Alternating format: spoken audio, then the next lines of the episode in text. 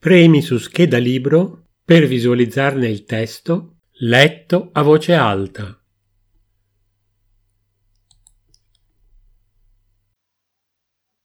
Desiati Mario, Mare di zucchero.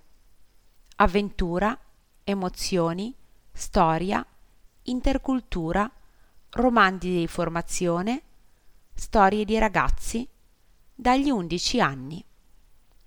Erwin è nato nella terra delle aquile, l'Albania.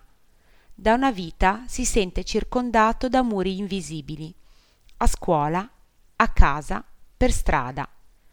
Per sentirsi libero deve andare al mare e stare in acqua finché le mani non diventano grinzose come prugne secche. Luca vive in un piccolo paese nei pressi di Bari, ma si sente lontano anni luce dai suoi genitori e dai suoi coetanei. Crede a tutto, persino ai miracoli e ai santi venuti dal mare. Su un taccuino appunta le storie sempre diverse che inventa. Erwin e Luca, separati da appena cento chilometri, hanno più o meno la stessa età e la stessa altezza, ma non potrebbero essere più diversi e lontani, fino all'arrivo della Vlora.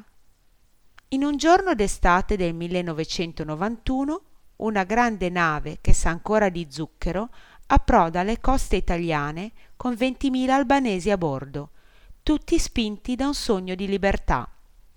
Quel giorno Erwin e Luca vivono la più grande avventura della loro vita.